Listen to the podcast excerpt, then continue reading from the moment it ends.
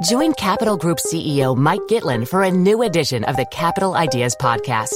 In unscripted conversations with investment professionals, you'll hear real stories about successes and lessons learned, informed by decades of investment experience. It's your look inside one of the world's largest asset managers. New episodes are available monthly. Subscribe wherever you get your podcasts. Invest thirty minutes in an episode today. Published by American Funds Distributors, Incorporated. The F T. Welcome back to Banking Weekly with me, Brooke Masters. Just two topics this week. The return of the rogue trader. Kweku Adoboli, uh, Ghanaian-born, based in London, was arrested in the early hours of Thursday morning last week for allegedly conducting around huge rogue trading positions uh, that have led to losses at U B S at two point three billion dollars.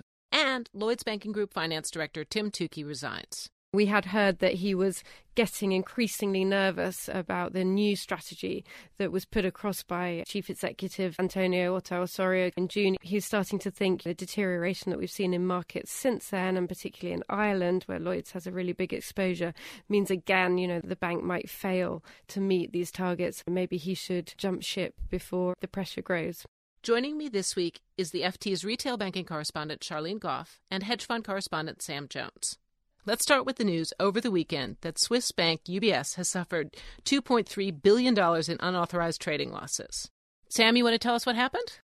Details have been filtering through over the past few days, but basically a trader called Kweku Adoboli, uh, Ghanaian-born, based in London, was arrested in the early hours of Thursday morning last week for allegedly conducting around huge rogue trading positions uh, that have led to losses at U B S at two point three billion dollars. And the details have been coming through about what exactly those losses have been caused by and how exactly Adoboli was able to get away with it. This comes at an interesting time, Sharlene, for banks in Britain, because our uh, Independent Commission on Banking just last week talked about trying to separate banks with large retail presences from dangerous prop trading. How does this play into the debate, and what does it tell us? Well, I think it was almost a perfect example of what we saw Sir John Vickers and the rest of the Independent Commission on Banking on Monday saying, you know, were the kinds of shocks that typically occur in investment banking divisions, and that, that you know, they were trying to protect against sort of infecting the rest of the bank. And they were very quick to make the point on Thursday that this was a great illustration of what they were trying to prevent. Whether this means that other countries, particularly the Swiss, will copy the Vickers' efforts in the U K to break up or separate the banks remains unclear. You know, there wasn't a great deal of appetite for that ahead of this scandal. And in fact, Carsten Kengeter, the head of the investment bank at U B S, was in the F T last week saying, you know, he really didn't agree with the Vickers' proposals or think that they were the right solution to reform banks. So it seems unlikely that they're going to sort of follow suit on that. Now, why was Carsten opposed to it? And do you think, in light of the fact that his bank has now suffered trading losses, do you think his position is undermined? I think it, it is. And, you know, there's been a lot of calls for both his head and that of Oswald Grubel, the chief executive of, of U B S. They are yet to give any indication that, that they're feeling the pressure. And they're both coming out with sort of rallying messages to staff and colleagues saying that, you know, the bank will continue along the same path. They're not planning to hive off the investment bank. They'll tighten up risk controls and do everything in their power, they were saying, to stop this ever happening again. But they say it doesn't undermine the road that they're heading down themselves. I think he was opposed to the ring fencing because he felt that the very tough capital requirements that the Swiss particularly have been hit with since the financial crisis are enough. And actually, you know, U B S is likely to be able to withstand this kind of loss. It's a huge loss, but we don't think it's going to break the bank. And that almost vindicates these kind of capital requirements that have been put in place there. Sam, what does this tell us about risk controls and whether we've really learned anything since Societe Generale had its own giant rogue trading scandal in two thousand eight? I think the interesting thing really here is because, you know, Oswald Grubel came in, took over as chief executive of, of the bank, and his mission really was to scale back the investment risks that the investment bank was taking. And, you know, his, his first message to traders was, don't lose money. And then in two thousand ten, last year, he revised that to still don't lose money, but do more, that is maybe take a bit more risk. But the point is that this wasn't actually a loss that was crystallised in a traditional prop trading account. Instead, this was in a client-facing business desk called Delta One that is, is at a bank. It's designed to service clients from hedge funds through to retail clients through E T Fs. So it's not a traditional prop role. It's actually something that I think analysts at J P Morgan called flow prop, which is where the positions are being taken ostensibly to, to help meet client needs, but that basically the bank in hedging its positions has an opportunity to sort of cream a little bit more off, to make a little bit more money on its hedges. And I think, you know, that's exactly the same kind of thing that Jerome Kerviel was doing. So interestingly enough, I mean, going back to Charlene's point about the Vickers Commission, uh, interestingly enough, this is the kind of activity that wouldn't necessarily be prohibited or in the U S, for example, under the Volcker rule, banned as prop trading. This is the kind of stuff that gets around that anyway. And perhaps precisely because it's not prop trading, that is it's not so heavily regulated, it doesn't have such stringent risk requirements internally, that's where there are these cracks, and that's where people like uh, Mister Adoboli, if what U B S are alleging is true, can get away with racking up such huge losses without them being checked.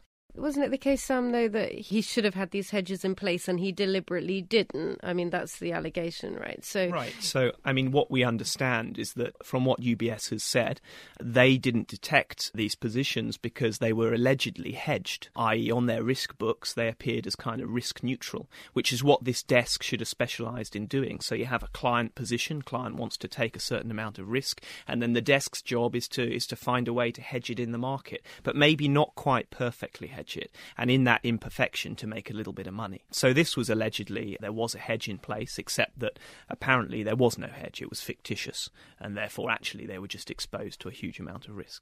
It's all going to be really interesting, and I think we all want to know more about the details when they come up. Should we move on now to Lloyds and the resignation of its chief financial officer? Sharlene, tell us about this. So the F T broke the story this morning that Tim Tookey, the F D at Lloyds Banking Group, was leaving his role to move across to Friends Life, the U K assurer. And this is particularly interesting because Mister Tookey was the last of the old guard at Lloyds, the last, you know, of Eric Daniels, sort of senior management team that orchestrated Lloyds' acquisition of H B O S at the height of the financial crisis. And, you know, he's been really quite under pressure ever since, and particularly since António Horta-Osório came in as chief executive at the start of the year. He very quickly moved to get rid of some other key lieutenants of Eric Daniels. So Helen Weir, Archie Kane left within weeks of the new chief executive's arrival. Tim Tookey was the one Lloyds have constantly said was going to stay. There has been some investor pressure on him to go in recent months, but you know, Lloyds made him one of the sort of figureheads behind their new strategy in June. He seemed to have a very integral part, but I think behind the scenes there's been growing investor pressure on him to go. You know, he is associated with Lloyd's past errors, and, you know, the time has come now for, for him to move on. Do we think, Sam, whether that investors will be satisfied by this? It's hard to tell. I think, you know, some of the large, from my own perspective, obviously there's a number of hedge funds on the share register, uh, the largest being Lansdowne Partners, which has suffered by having such a big position in Lloyd's over the past year. I think from their perspective, and certainly from a lot of investors' perspective, Lloyds needs to move on, and now we've got post-Vickers, and you know we're kind of in in a position where the bank really needs to reposition itself and re sort of sell itself, and, and and I think a lot of investors feel that the fundamentals are all there in terms of the bank's earning potential, in terms of its structure, but what needs to happen is that there, a clear message needs to be communicated or better communicated to the market about what Lloyds is in the future. Absolutely. And I think that's a really key point, and something that Mister Tookey has come under criticism for. And this is really, you know, when Eric Daniels was in his final month as the former chief executive, you know, they came out with these very ambitious targets that immediately analysts and other people in the market just couldn't really understand where they, these were coming from. You know, they just seemed to think that all the trouble was behind them. You know, they were going to boost the margin, they were going to boost revenue and profit really quickly, like the recovery was well underway. You know, and then as soon as Antonio came in kind of six months later, you know, there was this huge scaling back of their goals. And, you know, Mister Tookey was the one saying, oh, you know, we were too optimistic and too ambitious. And now he, and he sort of went the other way, you know, so it seems just to be a bit that he overstated and then he understated, and there's just been huge mixed messages coming through on, you know, what the bank can hope for over the next few years. And I just think, you know, they need to draw a line under that. I think also, you know, we had heard that he was getting increasingly nervous about the new strategy that was put across by Antonio in June, even though that was much... that was scaled back. He's starting to think, you know, the deterioration that we've seen in markets since then, and particularly in Ireland, where Lloyds has a really big exposure, means again, you know, the the bank might fail to meet these targets. You know, maybe he should uh, jump ship before um, the pressure grows. Do we know who's going to step into his shoes? We don't know for sure. They've said that they are launching search internally and externally. He won't actually leave the role for another six months. He's going to stick around until the bank announces its full-year results in February. There are two really key internal candidates. Antonio Lorenzo, who was the former finance director at Santander. He came in a few months ago to be head of the Wealth and International Division, but people had speculated that that could be, you know, the first step to becoming finance director. However, it seems that the situation's been complicated a little bit now that Nathan Bostock is also joining Lloyds from R B S. Now, he was officially going to head up their non-core side of things and, you know, winding down their commercial real estate and so on. But But he has made it clear in the past that he'd like to do a more hands-on sort of operational role. He could be interested in, in the finance director position. And he's not actually starting at the bank till February. So the timing would work out quite nicely if it was going to be him. But I think it would be between the two. Sounds like we'll have an interesting horse race to watch. Thanks very much. That's it for this week. All that's left is to thank Sam Jones and Sharlene Goff. Banking Weekly is produced by L J Filotrani. Till next week, goodbye for now. For more downloads, go to ft.com forward slash podcasts.